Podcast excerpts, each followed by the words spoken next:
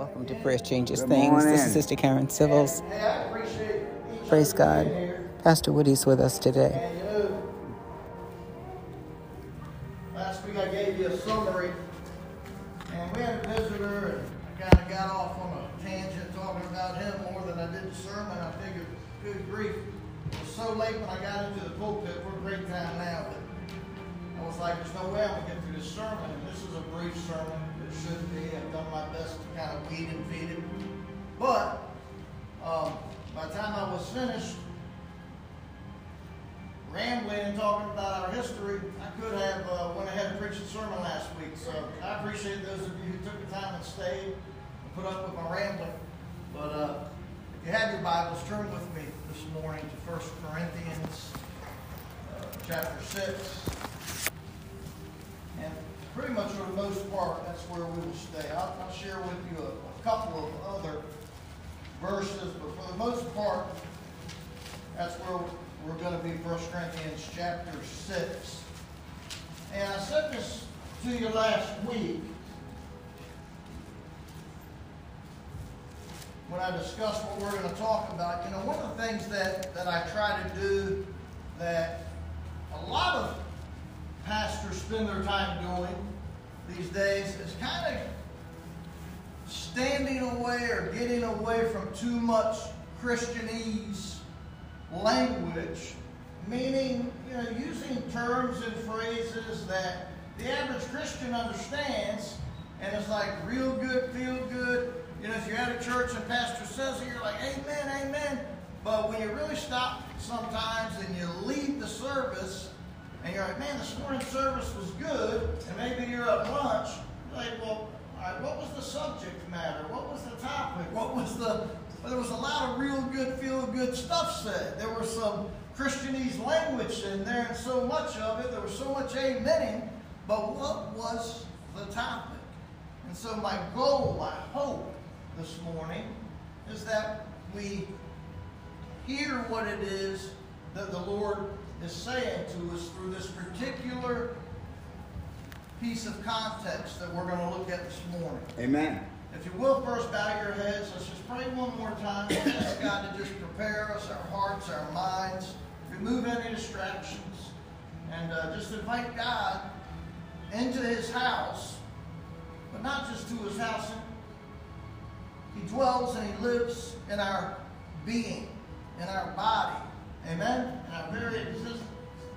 Father God, we love you. We just thank you for this day. I thank you for each person, Lord, who, who took the time to be here, especially on a holiday weekend, as we call the end of our summer. And it's, it's just so easy to take a weekend like this and a day like this and, and set it aside for our own purpose, for, for our own benefit. But you say in your word that this is the Sabbath, or to take the Sabbath and set it aside and to keep it holy. Not to one day a year set it aside for our own benefit, but each and every Sabbath, which we represent, we honor, we, we, have sanctified and set it aside, Sunday, we give that day to you, Lord, but more importantly, you have given that day to us, we recognize that so we just ask right now, Lord, that you would open our minds, but prepare our minds, Lord. And if we brought anything into this place that doesn't belong, that's in our minds, that's in our hearts, that's in our being, and Father, I pray that you would help us right now to set it aside. And if we can't do it on our own right now, Lord, through your Holy Spirit, through your power of your word, through Jesus Christ, and you would help us, Lord, by the end of this service, to be where we're supposed to be, especially regarding this point, this topic. Help us to contextualize your word correctly. And for me to not get in the way, for nothing else to get in the way and distract us today, Father. Again, we love you and we praise you. It's in Jesus' name we pray. Amen. Amen. Amen. Okay, again, last week when I started, when I mentioned to you Christianese language, um, kind of began with this. I said, all believers, and this is what I said, maybe you know, want to write it down and then just read this brief portion of Scripture. And I said, all believers have been given new life in Jesus Christ. And when I said that, immediately I said, now, we all get that, do we not? That's something that I think any pastor stands in the pulpit, we hear it on a regular basis, that all believers, and say it slowly, have been given a new life through Jesus Christ, our Lord and Savior.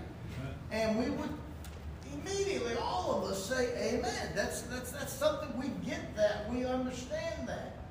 But then when, when you put an entire compound sentence, I didn't call it that last week, I thought about it this morning, and, and this is very, com, very much a compound sentence, I guess, but you can ask my wife later, she's a teacher. All believers have been given new life in Christ under divine ownership. I'm going to stop there for a moment because, you know, again, even when you use a phrase like that, divine ownership, what does that mean? What does you know, pastor mean when he uses a sentence like that or a phrase like that? And then you have to ask yourself, hey, is that phrase in the Word? Because there's a lot of things that we say around Christmas, Christmas time, around Thanksgiving, or just some really good phrases, some really good sentences, especially as Christians. And sometimes when I stand up here, and maybe I'll uh, haven't done this in years, I'll read a list of ten phrases, for example, and I'll tell you, did you know that none of those phrases, none of those sentences are in the Bible? Those are just some real good things that we say that, that uh, in many cases it's true and even theologically sound and it's biblical, but not biblical in the sense that it's in the Bible. It's not even in the Bible uh, if we were to revamp the particular phrase. But I say that just to say that hey, I really, we're getting ready to look at the, the, the couple of phrases that we will pull out they're in the Word. Okay, they're in the Bible. And it is important to understand this kind of in order to really get who we are in the eyes of God, to get who we're supposed to be in the eyes of the world, and who we're not supposed to be in the eyes of the world. Amen? And so now let me say this entire phrase that I said to you last weekend. Man, this thing is not right today talking about the fame. All believers have been given new life in Christ under divine ownership with a divine occupant. And I think you know when I say that. I'm talking about the Holy Spirit that dwells inside of us. It's in the phrase, it's in the sentence that, that, that Paul uh, addresses regarding what we're going to look at today, where he says, Know ye not? Do you not know? Do you not realize that your body is the temple of the living God, which means that's where God dwells. Amen? And so it's in the Word. You can take that and say, okay, hey, it's a phrase we say, but no, the Word of God says it. It's just that would be a revised version from the Greek, or the original Greek, where it was originally written. So I'm going to read it one more time. And I'm going to move on that all believers have been given a new life in Christ under divine ownership with a divine occupant and a divine objective. We're going to hit all those real quickly, and I'm just going to say regarding divine objective that, that we all, when you have truly received Jesus Christ as your Lord and Savior, when we have humbled ourselves and surrender ourselves unto God, through Christ, that there's a new life, which we've already addressed, and we repent to the best of our ability. We, we strive. Okay, we're not going to be perfect. we should be, the Word of God says, being perfected until that day. That day being the day of our Lord.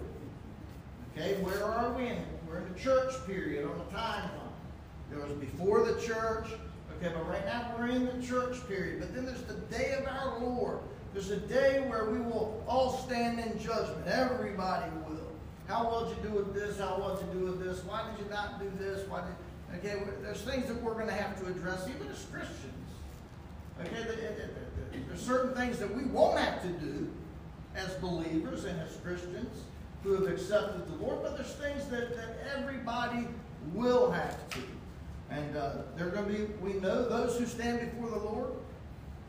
Well, first the word says that there, there's going to be a day where every knee is going to bow, where every tongue is going to confess that Jesus Christ is Lord, Amen. that He is the King of all kings, and He is the Lord of all lords. No matter what you say with your mouth today, no matter what you say with your life today and your actions and your choices and your decisions, there will be a day where you and I and every being on this earth will stand before the Lord and we will bow before him and we will all confess that Jesus Christ is who he said that he is. Amen. Amen? Amen. All right, and so therefore, as Christians, we come together on Sunday to exalt the name of Jesus, to, to, to glorify God for, for the new life that, that He's given us, to acknowledge this truth regarding what we're talking about right now and regarding, you know, once we get into this particular uh, passage of Scripture. And so not only on Sundays, because, you know, a lot of people have this belief that if I glorify God on Sundays, then I've done a good job. And I can spend Monday through Saturday any way that I want to. I met somebody not long ago, a really, really good individual, really good person who I just hit it off with. Actually met the individual, you know, in, a church and at a particular event. And the individual, you know, was uh, sharing with me, you know, some things. And, and I was sharing with him, and I said, you know, I, I can get that. And, you know, sometimes, you know, I don't share all of my BC days from the pulpit. It's just uh, sometimes wouldn't be appropriate. But on a need to know basis, if you or I are in an altar privately, the two of us, if we're in an office together, and on a need to know basis, if this is going to benefit you, if you need to know that, hey, you're not alone. Okay, not only, you know, have I been there, but other people have been there. And just because you made this decision, just because you made this choice, it doesn't lock you out with God. Okay, well, this person didn't feel like they were in a bad standing with God. But as we talked more and more, I said, you know what? I, I, I believe, and I said, would it be okay if I prayed with you regarding this? I'm, I'm, I'm excited that you shared this. I'm glad that I had an opportunity to share with you my experience also. I've been there, I've done that, bought the hat and the t-shirt and, and, and the Crocs too. We just didn't call them Crocs back then. Okay, and, and, so we had this moment and we prayed together but before we prayed, you know, I asked him, I said, you know, where do you stand, you know, with God? Do you want to pray? And he said, oh, no, no, man, I, am I'm good. I'm solid. I'm fine with God. I'm like, you know, well, okay. So you to pray about this? He said, you know, I, I prayed. I've been to church in 25 years, but I'm solid. I'm good. I prayed a prayer. This is legit. Okay, I prayed a prayer 25 years ago. I prayed a prayer 30 years ago. That's why I say to you sometimes, and, and this is what I mean, hey, just because you prayed a prayer 30 years ago Okay, if you're not faithful to that prayer, which is, if we did it correctly, it's a prayer of, of humility, it's a prayer of surrendering ourselves before the Lord, it's a prayer of turning from our sinful nature. Okay, you're still living in this world where there's pain, there's suffering, there's temptation, but let no man who's tempted say that he's tempted of the Lord, for the Lord tempted no man, tempted no woman. Well, where'd you get that stuff from? In the Bible. That's what the Bible says. That's what God says. That He doesn't tempt anybody. He will test you. He will allow you to be tested. He will allow you to be tempted. But He will not tempt you. Okay? He cannot tempt you and, and be who He claims that He is in the Word of God. Okay? That would be dishonest of Him to be who He is or to claim to be just like Christ. If He came and made all these outrageous claims, which He did make some pretty outrageous claims. But in the end, what did He do? He showed us that every one of those claims, Bob, were legitimate. Amen. Now, there's still a couple that are to happen, that we are to experience. Amen? Amen. Again, where every knee will bow and every tongue will confess that Jesus Christ is the Son of God and that He is. And there will be some who, hey, didn't we prophesy? Didn't we, did we preach in your name? Didn't we heal in your name? Did I cast out demons in your name? Yes, but I never knew you. I'm going to say, depart from me. For I never knew you. We never had relationship. You never accepted my terms. My terms, God's terms for holiness, or God's terms for a right relationship with keeping ourselves in good standing with God. And what I mean by that is pure, holy, and acceptable in the sight of God. Now you see, before Christ, God didn't just leave us out there lingering. That's what He gave us the tabernacle of Moses for. Okay? This is how, before Christ, you keep yourself pure, holy, and acceptable in the sight of God. If you sinned, and depending upon what type of sin you did, there were particular sacrifices that you would bring into the tabernacle. That was your job. In order to be pure, holy, right in the eyes of God, this is what you needed to do. Now, it wasn't good enough. It didn't have the power to keep you pure, holy, and acceptable in the sight of God.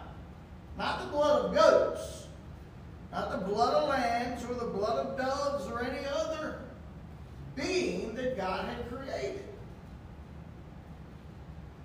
But ultimately, through Jesus Christ,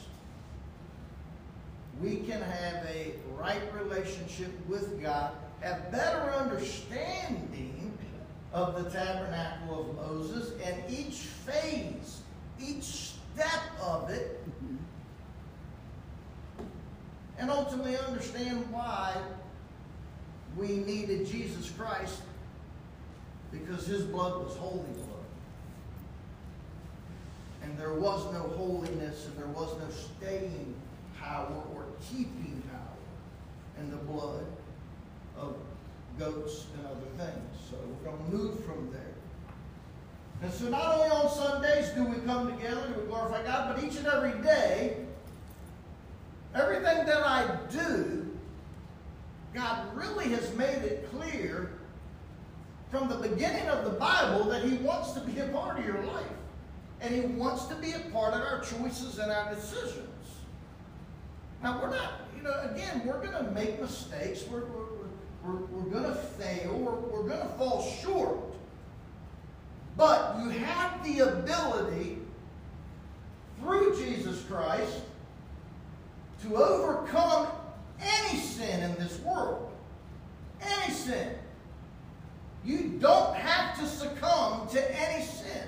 And so if there's a sin in your life today that you feel like is beating you up and you just don't have the ability to overcome it, Well, you might be right.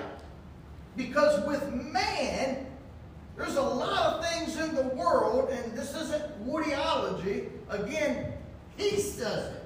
With man, these things are impossible. But with God, all things are possible. All right, we're on the same page. We were reading the same book. Okay, because I met somebody at funeral this week that wouldn't even come in a room and pray with Pastor Paul and I because they're of a different faith. And they would not, they're of a different belief other than Christianity. And so they wouldn't even come in a room and just pray before the funeral began. And so, thank you for letting me know that we're on the same page. Amen. That we're reading the same book Yes. All right, look, this is a topic that the Bible addresses thoroughly. This isn't a topic that um, should be as confusing as it is to some people, but it's the Christianese language sometimes. I, I'll just say that, and there's nothing wrong with Christianese language, but if a guy as I said last week, were to walk in here off the street and I speak in a way that, hey, all of you are going to get it because you grew up in church or you've been in church for at least long enough that, hey, I've heard that teaching before and it makes sense to me. And so do you understand what I mean when I say it's, it's sometimes important? In fact, let me say it like this. What's the most famous sermon ever preached, ever spoken that we know of? Sermon on the Mount. Jesus standing on the side of the mountain, the mountain of God. And, and, and did he say anything confusing to you? Do you read that Sermon on the Mount? Have you ever read, and, you know, for example, he's, you know, he said things like, thou shalt not kill. Was that confusing to anybody? Okay, if you listen to the entire, or you, you, you read the entire thing, you know, there's, there's times that, that even God sent his people to war. And so Jesus didn't even address that topic in a confusing way. But when he addressed, for example, you know, thou shalt not commit adultery, thou shalt not fornicate. But even things like this, that, that you know, hey, if, if you're going to start judging other people, that's one of the topics that he dealt with in that sermon. You're going to judge somebody else.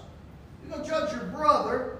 You're going to judge your neighbor before you worry about this little speck in your brother's eye because, man, there's a lot of people that just really get concerned, overly concerned, about the person sitting next to them or the person living next to them the person living with them, a speck in their eye.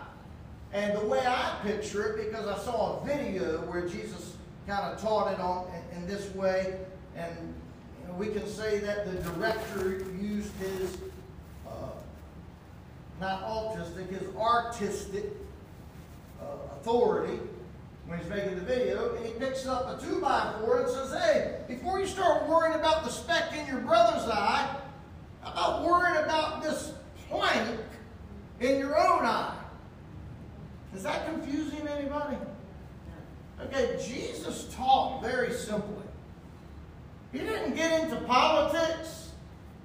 Okay, I'm not, you, know, you know, there's a way to address politics. And I'm only saying that because of some things that have been said this week. I make it very, very clear that from the pulpit, I want to address politics. And the reason that I don't, even though a lot of churches do, is that legally, not supposed to.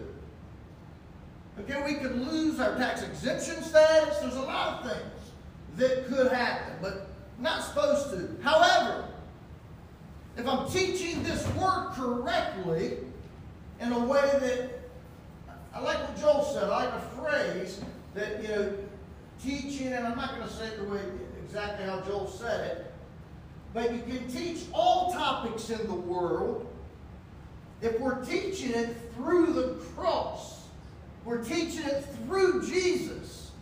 Okay, then these are ultimately decisions that we, when we're faced with whatever decision in the world, and I'm not talking about politics right now, I'm talking about everything.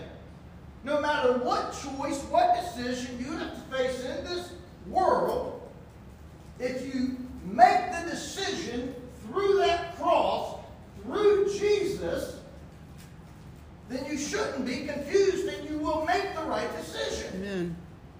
Okay, now some people, we will sometimes say, we're going to go this way anyways because there's one thing or two benefits that I'm going to get out of this deal if I go this way. Okay, that's a problem in us choosing our will versus God's will. And so, His will, His word, it's not that difficult.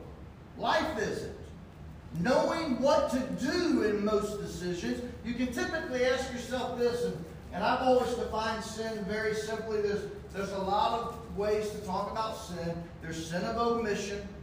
For example, he who knoweth to doeth right and doeth it not, to him that's sin.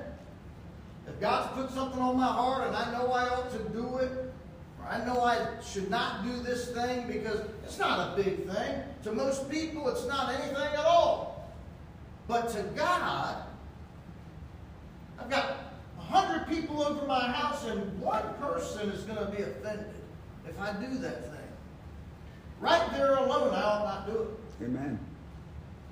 Why? Because the Word of God says if, if, what I'm going to do can cause my brother to stumble, be offensive, might not be a big deal to God. It might not even be a heaven and a hell issue. But if you believe in your heart, more importantly, if you know in your heart that God would rather you not do anything, and yet you say, I'm going to do it anyway, it just became sin. Might not be a sin in my life, because God really may not even care. But Joel, you believe in your heart that God doesn't want you to do this thing. And you're like, I'm going to do it anyway. You just chose Joel over God. That is sin. Mm-hmm. In a simple definition, say it like this willfully doing what you know, believe in your heart, you know or believe in your heart that God doesn't want you to do, but I'm going to do it anyway. That, by definition, is sin. Okay? And so I can go a lot of different ways and say what is sin and what is not sin. Okay? We're going to get into this. 1 Corinthians chapter 6, beginning in verse 12, says that we're talking about glorifying God today. But he really addresses glorifying God in two specific ways glorifying Him in spirit and glorifying Him in what? In truth. Glorifying Him in spirit and body. But in truth, the Word of God says that specifically also. That's a specific truth that's in this Word. Okay, worship Him in spirit and in truth. Okay, what we're getting out of this passage today and what we're going to focus on is glorifying God in our body and in our spirit and realizing and identifying is that, hey, is it possible for me to be right in my spirit and wrong in my flesh? And I'll just say it that way. Verse 12 says that all things are lawful for me. This is the Apostle Paul, and he's writing to a very specific church. The what church? The Corinthian church. And typically, when we think about the Corinthian church, or if you've grown up in church and you hear about the Corinthian church, they had some struggles um, that were very specific to the Corinthian church. In fact, all the churches that were originally established, uh, say by the Apostle Paul or, or, the early disciples and apostles in, in Asia Minor, they all kind of dealt with their own specific things, just like, you know, we as a church body have our own specific things. That Jesus stood up here today and he were the one preaching to you instead of me, which really Jesus should be the one preaching to us right now through me if I'm doing my job correctly. Amen. And I might have just lost some people saying that. Like, you really believe that? Yeah, I really, yes. Not yeah. Yes, I really believe that. Well, that's a teacher. I've got to be real careful with my vocabulary. Who said that's right? No, she did. Okay, I don't say anyone said it. That's right. that's right. hey, this is the Apostle Paul speaking to the Corinthian church, and he says, which, and, and, and let me let me really break that statement up. Bust it up with a big old boulder, or bust this boulder up with a big old sledgehammer. Statement that I just made saying if God were to visit this church, all the seven churches that are spoken of in the book of Revelation are probably represented right here in this sanctuary right now. Okay, because each and every one of us, and I'm not talking about denominations right now, I'm talking about where you are personally in your individual standing with God. And so you might be that person that Jesus is speaking to when he said, Hey, behold, and he goes to visit a particular church. And where is he? Outside of the church. And what does he say? Behold, I stand at the door and knock. Amen. If anybody heareth me and open the door, and I'm using my own vocabulary and my own language, my own words. You open the door, let me in, I will come in and I will sup with him. But there's a choice that that church needs to make. And so I would go as far even to say that example I gave you where an entire people group would not come and pray before the funeral service with and thank you everybody who, who some of you don't know Juan, but Thank you those all of you who took the time and, and came to Wanda's Wanda's husband died 53 years old. Thank you. I didn't speak to speak to everybody, but thank you for all those of you who took the time to come. It's so important to, to be there for one another when we lose our loved ones. You didn't have to know her husband. Okay, you were there for Wanda. And she needed that. And as, as Pastor Paul and I and Wanda were in this big family room, not a single family member would come in there and pray. Not because they don't love Wanda, but because their belief isn't in this book, but in another book that was written about 100 years ago. And uh, this book, there's some belief, but it's a lot of difference. This is the Word of God, and this is where our faith and our hope comes from as Christians. Amen. Do we agree with that? Yes. Okay, so back on the same page again, and we'll read the same book again. The Apostle Paul says to the Corinthian church, but it applies to each and every one of us here today, that all things are lawful for me, but all things are not helpful. All things are lawful for me, but I will not be brought under the power of any. Now, he says a lot right there in a very short sentence. He's saying, I'll not give myself, I will not surrender to myself to anything in this world that can influence me, and anything can influence us. Anything has the power and the ability to influence you if you give it that power, right? And so he says, I will not be, all things are lawful, but all things are not expedient or helpful, depending upon what version you're reading. All things are lawful for me. Okay, here's what this means. Let's simplify it again. God is with you here for a time. Today is part of your time. And you chose to be here. that's beneficial to you.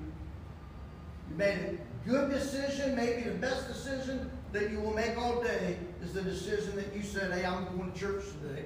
I'm going to I'm going to listen to the Word of God. You may go home and do some more studying and reading, but you made a decision to be here today. You could have chose to stay home. Yeah. That wouldn't have been as beneficial, would it? But you have the, God has given you the freedom, and you could have made that decision if you want. You may also go out of here today and you may go sin in a, a, a, a horrendous, ridiculous, a slew of different ways. You have that almost all things are lawful for me, but all things are not helpful. There's things that you could go out of here and do right now, and it may not put you in hell, but you continue to live in a certain way, you continue to abuse your relationship with God as if a prayer you prayed one day has given you a license to sin, then you are really missing out on a big portion of this book. You see, God said very similar sentence all throughout this Bible. You go back to the very, very beginning, he's talking to Adam. Adam, you can do anything you want right here with everything, everything you see. Everything I've created, you can do whatever you want. Except for this one thing. Because on the day that you do this thing, there's going to be consequences to that decision. Mm-hmm. Paul's saying the same thing. He's using different words. But he's saying the same thing. You can go outside in this world today and do whatever you want to do. A lot of those things are going to be beneficial to your life. Not your physical life, your total life, your eternal life. But some of those things are not going to be helpful. They're not going to be beneficial because there are going to be some consequences to them. Why? Because they're sin. And so, sin, when you gave your life unto the Lord, you accepted a truth that is in the Word. And, and uh, I'll just call out one verse that I use a lot, which is 1 John 3 9 It says, Whosoever is born of God does not sin, for the seed of God remaineth in him, and he cannot sin because he's born of God. Break that down, simplify that. Sin is no longer, and it never was, an acceptable practice in a godly man's life. If you are pure, whole, and righteousness in the eyes of God, if you want to be he who hungers and thirsts for righteousness shall be filled. Okay, a person who's hungering and thirsting for righteousness isn't going to go outside today and do that slew of sinning, are they? Why? Because I'm not going to be right in the eyes of God if I were to do that. Amen? Amen. You see, now, what people are beginning to do is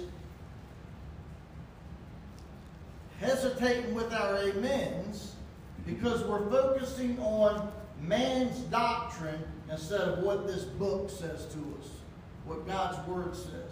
You see, God's Word, everything I just read to you is very clear. It's what the Word says. Okay, but man, we take about 3% of this and we really make it confusing when God has made it very simple. Mm. Very simple. Nothing we've said yet is confusing.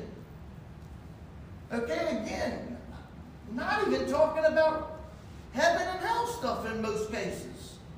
We're talking about stuff that Does God want me to do this? I can take that book, can take this word right here, and there is not anything that I will consider today that God will not reveal to me through this word, through His Holy Spirit, through Jesus Christ, and through Himself. His will is not confusing. It is only confusing to the man who thinks he's so wise or that he's wiser than. You know how many people I know who want to believe something so badly they will go on the internet and search and search and search. Here's what I found. Yeah, I found eight times where it's said that way, and that's what all the Bible scholars believe. But I found this one person, and he's got a doctorate. Mm. And he has written a book. Okay, again, what are we doing? We're getting away from this book again. And we're getting focused on some other book that has made this book confusing.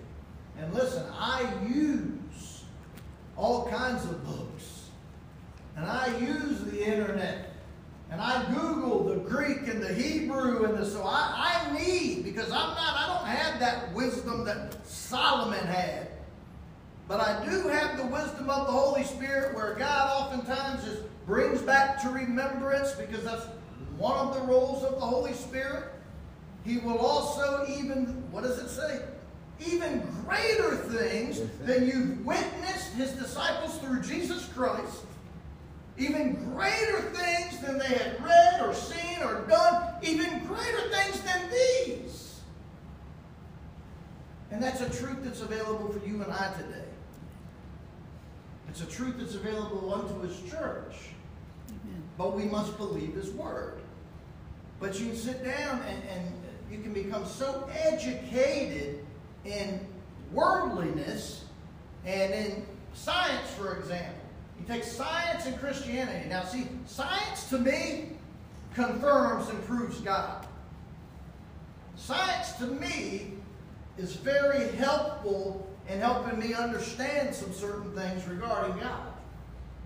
Okay, whereas, and there are a lot of Christian scientists who they study and they're searching for God in our universe or just to confirm his truths Whereas there's a whole other group of scientists and, and Bible scholars that it's their goal to, to seek out and go where no man has ever gone before and no man has ever been met, and they become so worldly in their education that this book makes no sense to them.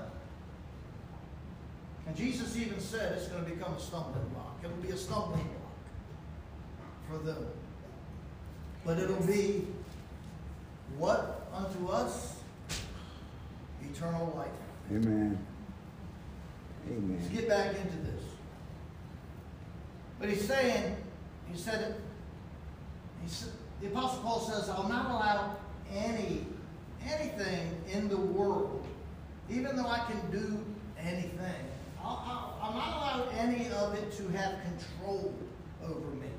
I'll not give power unto anything in the world that has the ability to pull me away from God rather than like a magnet pull me closer to God.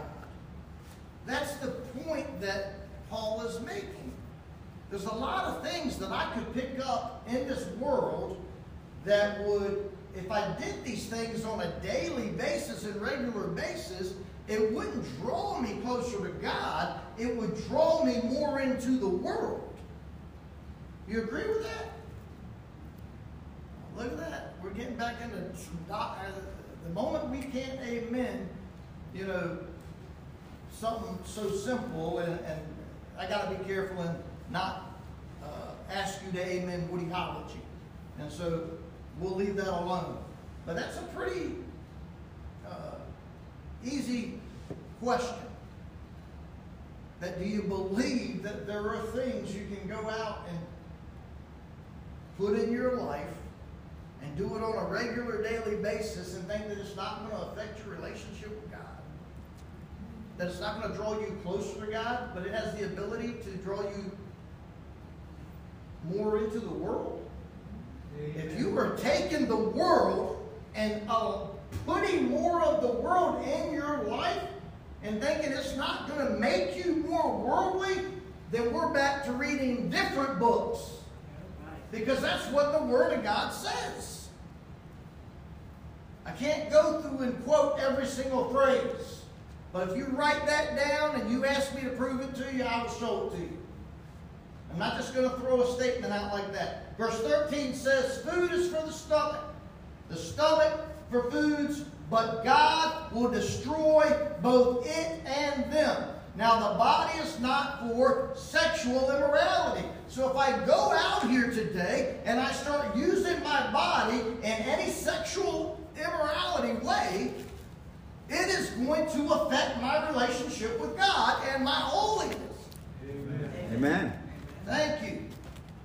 Not for amen in me, for amen in God's word. Amen. Because that's what we're reading right now. Verse 14 says that God both raised up the Lord and he will also raise us up by his power.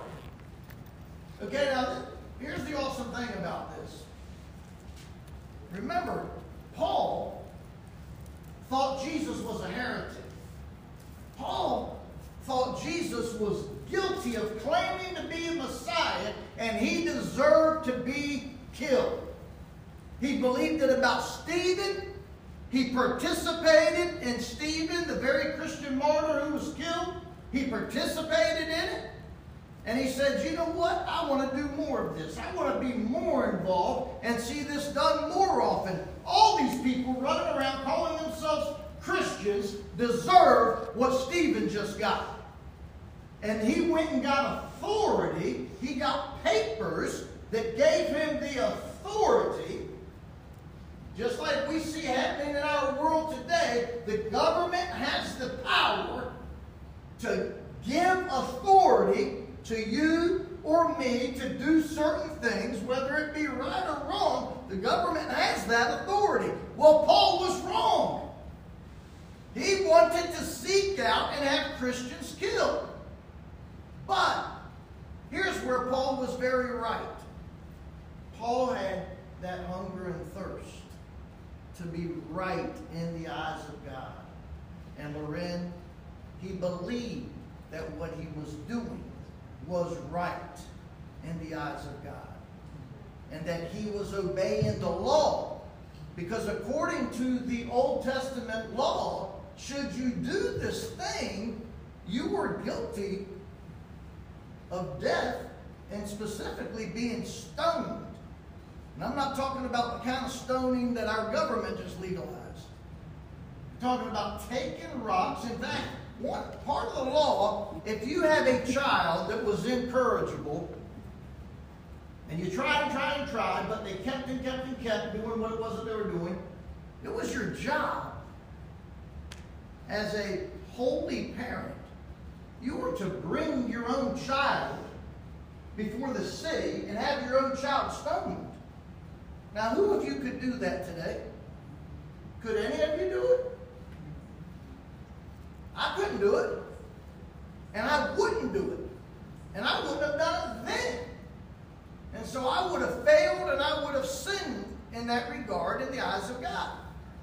Now, God didn't want to have any children stoned, whether they were, and it, he wasn't stoning five year old kids. That's not what we're talking about. They didn't even have an age of understanding. But you get to a point in age where you know right from wrong. Okay? And everybody, there is no, I'm not going to say there's an age of accountability because everybody's different. Okay? Some 14 year olds know more than a lot of 30 year olds. Would you agree with that? Okay? They, they do. In most cases, you're right, but there are some 14 year olds, I guarantee you, who, know that and they're, they're in college. They bypassed everything and zipped right on past all of us. There are some when it comes to their knowledge and understanding. They just have a different.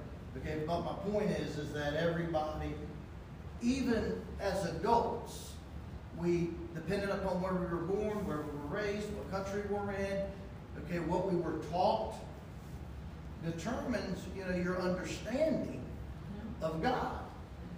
And so Paul had a very good understanding of the law. Okay, I'm not going to get as far as I want, so I'm going to, I'm, I'm not going to do what I did to you last week and, uh, and hold you here forever. So, especially you took the time to be here on the holiday. So, I, I am going to begin to close here and wrap this up because uh, we're going to get through all of this and I'm going to come back and revisit this. Verse 14 says, And God both raised up the Lord and he will raise us up. The Apostle Paul wanted to be right in the eyes of God. And so, because of that, he, this right here, he didn't, he thought this was right, what they did to Christ. And so now, he's on the road to hunt down Christians, and he has the authority to do it, and he's bringing them back. He's going to have them charged, and if they crucify him, he's cool with that. If they stone him, he's cool with that. Whatever the Sanhedrin court decides in regard to having them judged according to the law, he's good with it as long as it's right in the eyes of God. Well, that thing, that zeal, that's what the word says. He had a zeal for God. We're here today, I believe, all of us, because we have a zeal for God, to be right in the eyes of God. Amen? Amen. Amen. I want to be right in the eyes of God. What, man, I, you know, I really want this one thing really, really badly. I want to stand before God one day, and I want to hear God say, Well done, my good and faithful servant. Amen. I didn't give you a whole lot to work with, but what I did give you to work with, you were faithful with it. And as a result, I'm not looking for a big mansion. I'm not looking for this. I'm not looking for that. But hey, if that's what he's throwing out to people, all right, I want to be a part of that. Okay? Whatever it is that he's giving out, I want to be a part of it. Right? right. Whatever the rewards are, okay, I, I just want, you know, I don't have to be the, just like here. Okay, I don't need to be a billionaire to be content in this world. Okay, but if everybody else up there is a billionaire, all right, I, I think I, I want to do my job down here to be, you know, at least a millionaire. Whatever it is, I don't know. I don't believe it's going to be about money and mansions. And I think when God has said, you know, God's very literal with this book, but a lot of it is symbolic, and it's just not for us to really understand or know on this side of eternity. It's not what's most important. And one of the things that you know I oftentimes wonder about is the you know the gates of pearl, the streets of gold, and I really believe sometimes that God has taken the most beautiful things known unto man on this side of eternity, and He said, "Do you want that?" And I can't fathom anything worse than burning for eternity. I can't fathom anything worse than that. And so, if God doesn't do it that way, but He's making a point, which I do believe this is one of the points, here's the most beautiful things that exist, and here's the most painful. Choose. That's how simple His message is to me. Doesn't he? When I get there, I don't. There doesn't have to be any streets of gold. Okay, as long as I choose right, and I choose to be on the right team, and as long as on this side of the train, because I know I fall short. I know I fall short on this side. and there's sometimes I might say the wrong thing, in a certain situation. And I know if somebody walking the street, and I'm you know, at a store, and somebody were to say something inappropriate to my wife or something like that, well, that guy's going to get a response. I'm not, I have a hard time, you know, don't get me wrong. My wife will tell you, I have turned the other cheek multiple times. Okay, but then they just keep. And I'm like, you know what, God, I was faithful, wasn't I? I mean, this guy slapped me about four or five times right now. It's time for me to get out of this car and let this guy know. You know? And didn't touch anybody, but I let him know. Hey, just FYI. And then he realized, okay, go ahead and do that. Now I'm call the police on you. I was like, oh, see, you didn't, want- to slap anybody. You didn't want to fight anybody. You just acted like you did. Thought you did for a moment. But no, hey, what's the, the point is, again, I can go out of here today, and would you put some music on there? I'm, I'm really, I'm, I'm wrapping it up. We can go out of here today, and I can do a whole lot of things wrong. Very quickly. It's not hard, man. Be- Satan will tempt you. Satan will fool you in a lot of different ways. And, and, and I, even to the best of my ability, where my wife's concerned, where my children, I strive. It is my job to strive to make the right decision. And even in those hard moments, you have the ability to make the right decision. Why? Well, number one, he's told you what to do in that decision. You just have to accept what he has said and not go like this and go, well, I'm sure he has said it a different way to where I can do this if I really want to. You with me? You ever done that? Where you try to line this up with your life instead of what we're supposed to do is take our lives and line it up with this. In that regard, uh, the laver in the Bible was a reflection, a moment of reflection to consider your actions. And the priest, before he could take another step, had to look into that laver. And there was a reflection there. He had to wash his feet. He had to wash his hands. And they had to be clean before he could enter the holy place. Not the holy of holies, because only the high priest could enter there and only once a year. And then he better be purer than pure, or he would, like that, he would be snuffed out like a flame as quickly as he stepped into the presence of God. Yes. Because you can't be in the presence of God and have sin in your life. Now, the blood of Christ cleanses us. We'll talk about that. It is the blood of Christ who cleanses us. But if you understand the book of Revelation, which is a very difficult book to understand, when Jesus visits those seven churches, one of the things that he nails on the head is he says, Hey, some of you, remember, he's talking to churches, his churches.